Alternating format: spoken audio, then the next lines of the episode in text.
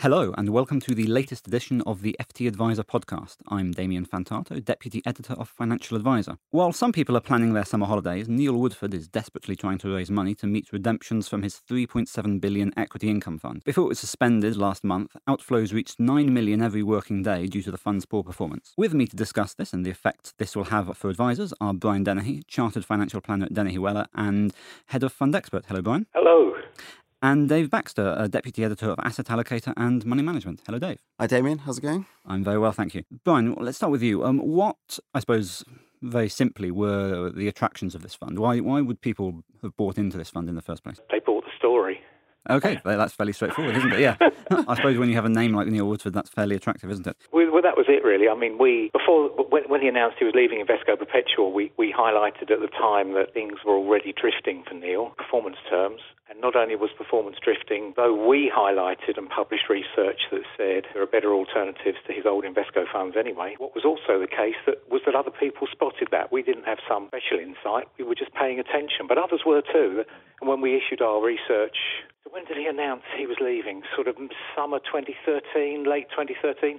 Yeah, I mean, other pe- there was evidence of other people bailing out at the same time, and we did actually say that that was the case. It wasn't just us being churlish or difficult or anything. And a lot has been said about how important Hargreaves Lansdown has been for um, Neil Woodford. But how popular was he among advisors? Uh, do you have an impression of that? I mean, I, I, I don't know. I don't know what the numbers are. I don't know if any of you other guys know exactly what the numbers are. Uh, I think what became most evident in recent years, because they were bigger concerns, was some of the fund groups having to sell out of their fund of funds. Uh, over the, what, the last two or three years, people like Jupiter, for example, uh, found themselves uh, selling. I don't know about um, other financial advisors, if I'm honest. Mm-hmm. Um, I don't know if anyone has got any stats on that, but I would imagine quite a few were because quite a lot of advisors don't actually have a clear process for buying funds. Having said that, most of the industry doesn't in every quarter. And Dave, you, you do a lot of work covering um, the DFM market. How popular was he on the um, DFM side of things? So with DFMs, we have a bit of a clearer picture than with um, advisors. As Brian says, it's quite hard to gauge. Asset allocator tracks a large number of DFM model portfolios. And if you look at around October last year, there were two or three DFMs that still held equity income, the flagship fund. But as of um, April this year, it seems that no one held it any longer. Mm-hmm. Um, and even looking at that October figure, that doesn't suggest that Woodford's very widely held or was very widely held even last year. Um, so DFMs appear to have kind of given up on the Woodford story. Is it possible that time ago. the DFMs also weren't declaring they were holding it because, frankly, they were a bit embarrassed and weren't clear on how to deal with the liquidity problem because none of them even then could have got out without taking a bit of a hit. Possibly. Is that possible? I, don't I know. I'm not questioning it. I just don't yeah. know. don't know how you gather those numbers. Yeah, I mean it's from disclosures, so it should still show up. Yeah, mm. yeah, fair enough. Yeah. yeah. I guess there's also the possibility that the experts knew something was wrong and, and got out fairly promptly. Yeah, and that's something that's been cited. I mean, taking DFMs, when the property funds gated back in 2016, DFMs were criticised because they have the first mover advantage, they have the specialism, and a lot of them got out of those funds first, um, allegedly. Mm-hmm. And they were criticised because that was seen as leaving more vulnerable investors in. But equally, it can be a good thing because in cases like these, I think a long time in advance, they've managed to kind of see the problem and uh, steer clear of that failure. Yeah, I have I have a more jaundiced view on that one. I think if the if the DFMs were that expert, they wouldn't have been in the Woodford Fund in the first place. So, I mean, would you agree with that idea that Brian, that people who knew experts on on, on this issue sold out earlier, and that left a large number of retail clients invested? A, an awful lot of retail clients had been selling. We we know that from um, the fund mm. expert mm. side. I mean, we'd never had any advice clients in in the Woodford funds from launch. But on the um, non-advised side, there were certainly we were getting new clients coming through who had large holdings, and um, some of them got a bit peed off with that, but some of them were also quite happy that they finally took the advice. But bear in mind, this this all began to become much more public in the summer of 2017. So you didn't need to be expert; you just needed to be paying attention.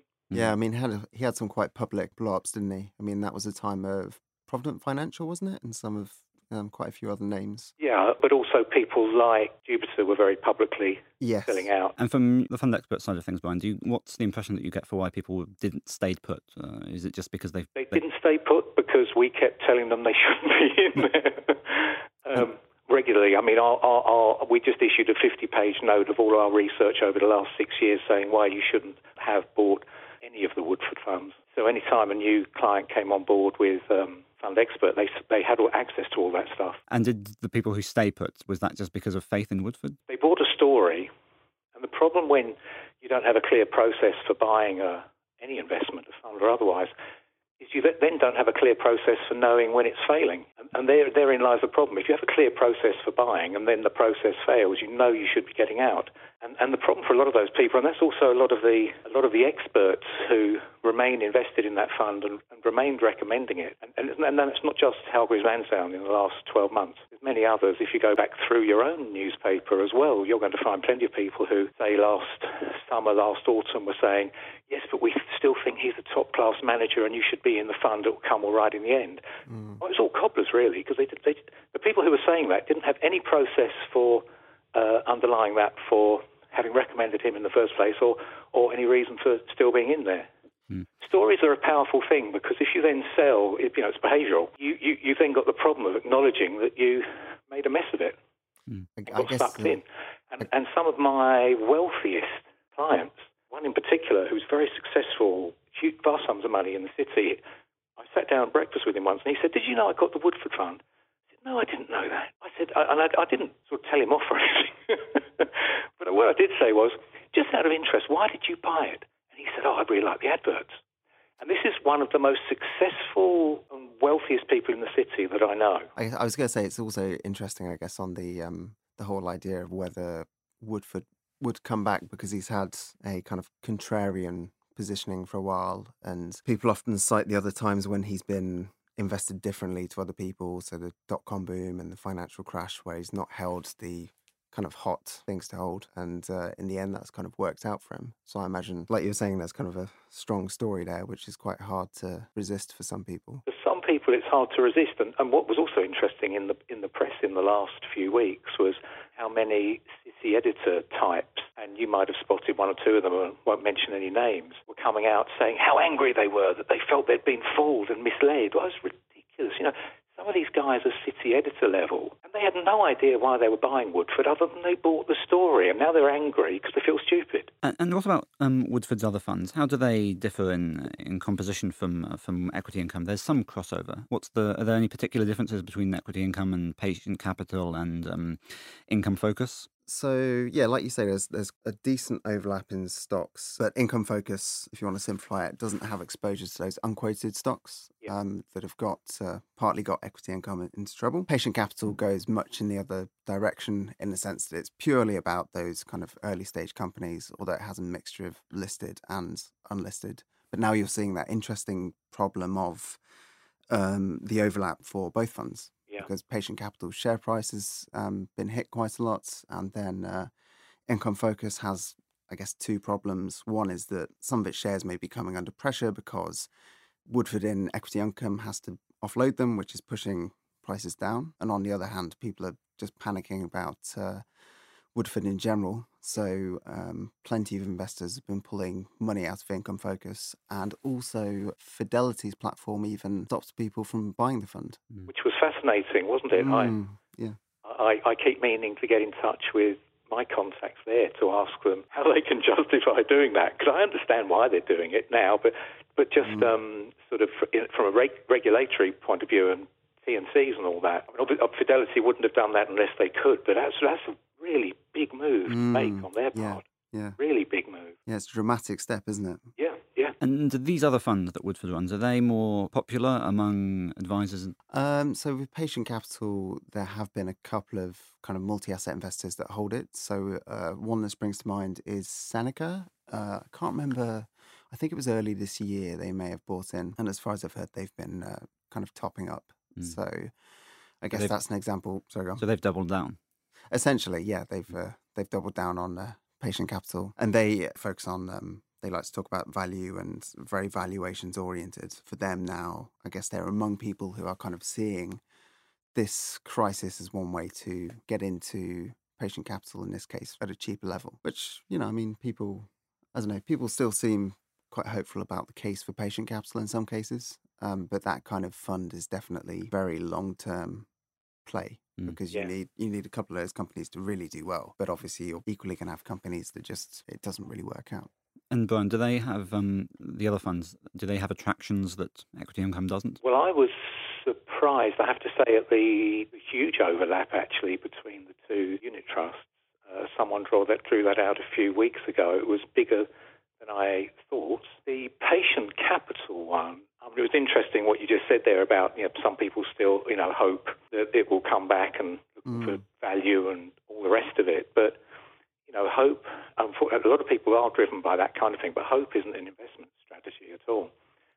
And um, I think there are also some serious issues around patient capital, which were brought out in the Wall Street Journal article recent days, which um, one of my colleagues gave to me earlier on.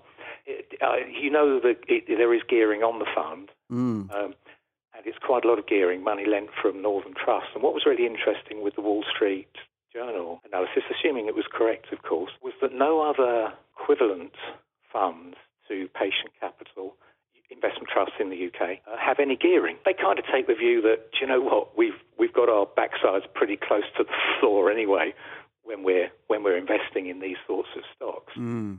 Um, but the um, but but Neil uh, and his team went out and borrowed a stack of money. I think it was was it 150 million from Northern Trust, something like that. And the gearing is I think around 20%.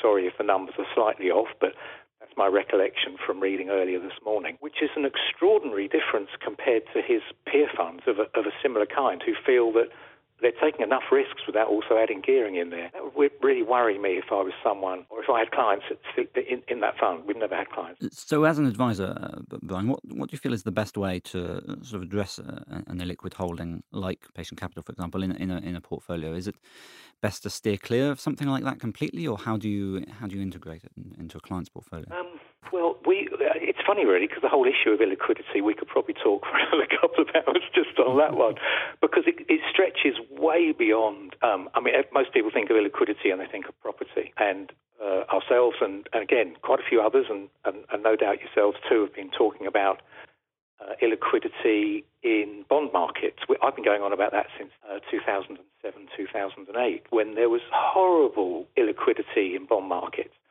Since then, we've had, for example, a huge volume of ETFs launched, which are, are picking up a lot of terribly trashy new bond launches, corporate bond launches over the last 10 years. There's a horrible liquidity problem just waiting over the horizon uh, in bond funds generally of any kind. Doesn't matter what, what kind they are, frankly. Is, you know, I'm not knocking ETFs or unit trusts or investment trusts. There's a horrible liquidity problem, full stop. With things like these, say, say private equity investment trusts, what, the clients just need to understand is that they're, they're, buying something which is going to take a big hit in a downturn, as they would have done in 2008. They might have seen 50% or more falls, depending on which one they were in. There was a, a huge variance in performance at that time. But you also need to look at. Uh, so I was only looking at our numbers that we produced only a couple of months ago, just comparing, because we looked at the private equity investment trust versus small cap unit trusts and investment trusts. And actually, the private equity trusts didn't seem to add a terrible amount of extra performance as we look backwards, or, for example, notably reduce risk. So it was interesting. We we we, we didn't expect that number, mm. um, but uh, actually there had to be a question mark over whether you would bother with them at all. I think one conclusion we did reach was that when the boo hits the fan and private equity investment trusts absolutely plummet much more than their equivalent, say, small cap unit trusts or small cap investment trusts, that's the time to buy those. Mm. I think it's an opportunistic buy at the self-evident bottom of the cycle. So that's the sort of the purpose. So funds holding sort of pre-IPO companies, that's the sort of thing that you, that's the time that you would buy those and yeah. to buy them. Yeah, so, they'll be completely trashed. Mm, in, a, in a strange kind of way, now might be a good time to get into patient capital. Oh, we're a long way off the bottom of the cycle. what the what the fund is, is really doing is really to, is waving a, a warning flag to everyone out there that liquidity is a very very serious problem uh, across a wide range of funds of all kinds and in a range of asset classes. Did you have any thoughts on, on the use of um, pre-IPO companies in in, in a, within a portfolio? What in terms of the uh, liquidity issues? Yeah. Or um, it, it's an interesting one because there's no obvious answer, but there are some ideas floating around. So last week, uh, the Investment Association proposed uh, the idea of what it called a long term asset fund. And they're going to kind of bring out the fuller details a bit later on. One of the ideas is, that it moves away from daily dealing, which has been this problem in creating this mismatch. Uh, if if you have assets you can't trade in a day, but you know everyone loves being able to sell them by a fund in a day, then that's not going to work out if there are problems such as Neil Woodford's. So that could be interesting. I guess more generally, you could have more rigorous monitoring of portfolios, which might come down to the FCA. You could have just a focus on closed-ended funds, but obviously, as, as we've seen, well, partly as we've seen with patient capital, it's not quite as simple as just having that structure because if there are problems, then the share price will suffer and those shares may not be as liquid as you expect. Mm-hmm. Um, so you may be in for a bit of a, a, surprise there. This one's going to run and run for a while yet, isn't it? Mm. Mm, yeah. Definitely, yeah. And, and, I don't think they're going to come up with any solutions before the next downturn either. Mm. so uh, so hang on to your hats.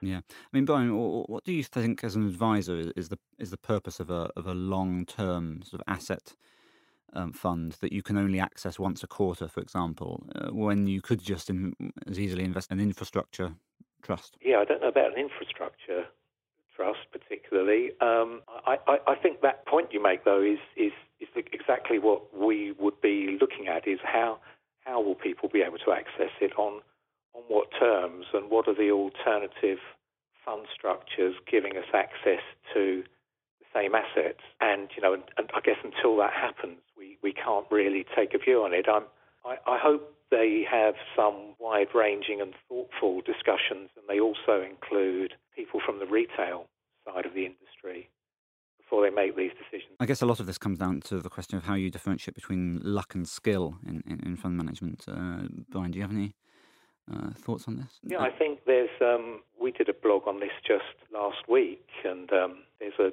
uh, not advertising my book, but there's a chapter in my book saying you know headlined Are Fund Managers Stupid or Lazy? And the conclusion is actually, I'm spoiling it now. the conclusion is they're neither. But the point is that so many in the industry, including many fund managers, but not all actually, believe they, one, have a superior skill, and two, that there is some way of measuring that. Now, a lot of people listening in will think, well, of course they have skill, and of course there's a way of measuring it. But actually, 92% of all retail funds fail to beat a basic benchmark, uh, and I mean a basic benchmark, and we, have done loads of research on this. But that, that number, though, the 92%, tallied with numbers that I had seen probably in, for a couple of decades earlier from other people. And when I used to hear it, I'd go, oh, what a load of rubbish, what do they know? And then we did the numbers ourselves and thought, oh, okay.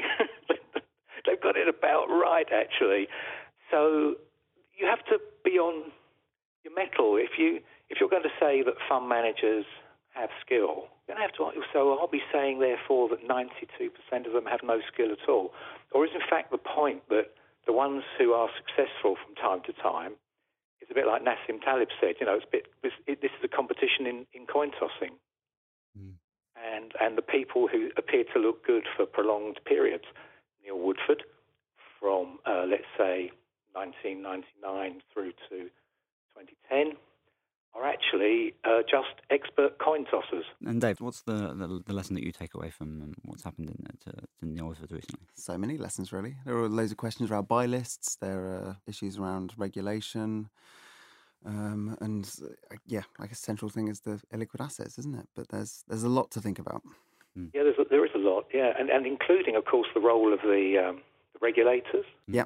Um, yeah and the role of the government, but not this government. I mean, this began this whole era of um, r- retail uh, fund investing being put on a pedestal began in the 1980s. The, the general public was totally ill prepared in the 1980s to take on the mantle of self investment. They remain largely unprepared, but we also have an industry which still lacks basic fundamental understanding of investment and how, how markets work from an investment perspective, not from a technical point of view, but how they actually work. David, thank you very much for your time. Pleasure. And uh, Brian, thank you again for coming in. No problem. Thank you very much for listening, everybody, and tune in again next time for the uh, FT Adviser podcast. Thank you.